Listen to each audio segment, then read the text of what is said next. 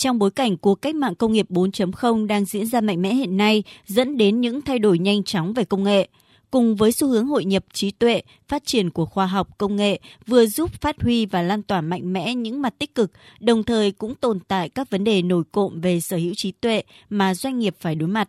Cụ thể, đó là các hành vi xâm phạm đang diễn ra ngày càng nhanh chóng hơn, tinh vi hơn, với quy mô rộng lớn hơn, vượt qua cả ranh giới về địa lý và lãnh thổ quốc gia, thay đổi hình thức từ môi trường kinh doanh truyền thống lên môi trường thương mại điện tử và Internet. Có thể kể đến như sản phẩm kẹo dừa Bến Tre bị một đối tác làm nhái và đăng ký độc quyền nhãn hiệu này ở Trung Quốc.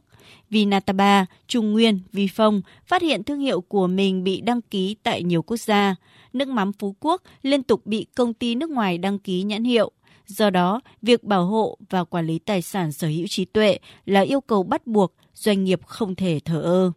Ông Phạm Nghiêm Xuân Bắc, Chủ tịch Hội Sở hữu trí tuệ Việt Nam nêu rõ. Trong cuộc cách mạng công nghiệp lần thứ tư, quyền sở hữu trí tuệ sẽ trở thành một trong những công cụ quyết định sức mạnh cạnh tranh của các tổ chức doanh nghiệp. Ngày mười sáu tháng sáu năm hai nghìn không trăm hai mươi hai,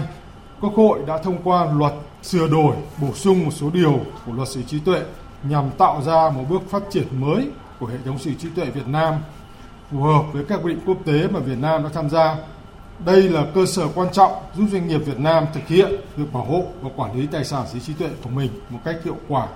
Việc sửa đổi luật sở hữu trí tuệ vừa qua, bà Nguyễn Thị Thu Hà, luật sư thành viên công ty luật Vision and Associates đánh giá lần sửa này của luật sở hữu trí tuệ mang tính toàn diện và sâu rộng nhất từ trước tới nay. Trong đó các thay đổi liên quan đến các chế định bảo hộ nhãn hiệu sẽ là điều mà các doanh nghiệp phải quan tâm trước hết. Ngoài vấn đề mới cho việc bảo hộ quyền sở hữu trí tuệ của các doanh nghiệp về cơ chế thực thi quyền sở hữu trí tuệ, luật sở hữu trí tuệ có thay đổi tích cực là cho phép sự tham gia của cơ quan nhà nước khi phát hiện ra các hành vi xâm phạm trong quá trình thực thi công vụ. Việc xử lý này được tiến hành ngay mà không cần yêu cầu từ phía chủ thể quyền. Bà Nguyễn Thị Thu Hà cho rằng, ngay từ bây giờ, các doanh nghiệp cần chủ động tìm hiểu để vận dụng tốt nhất các quy định. Những hoạt động từ phía cơ quan nhà nước của Việt Nam trong việc phổ biến pháp luật, tuyên truyền, giáo dục, đào tạo liên quan đến sở hữu trí tuệ, bởi vì đây là một lĩnh vực pháp luật khá là chuyên ngành. Cái điểm thứ hai liên quan tới chính những doanh nghiệp, họ phải chủ động trong việc tìm hiểu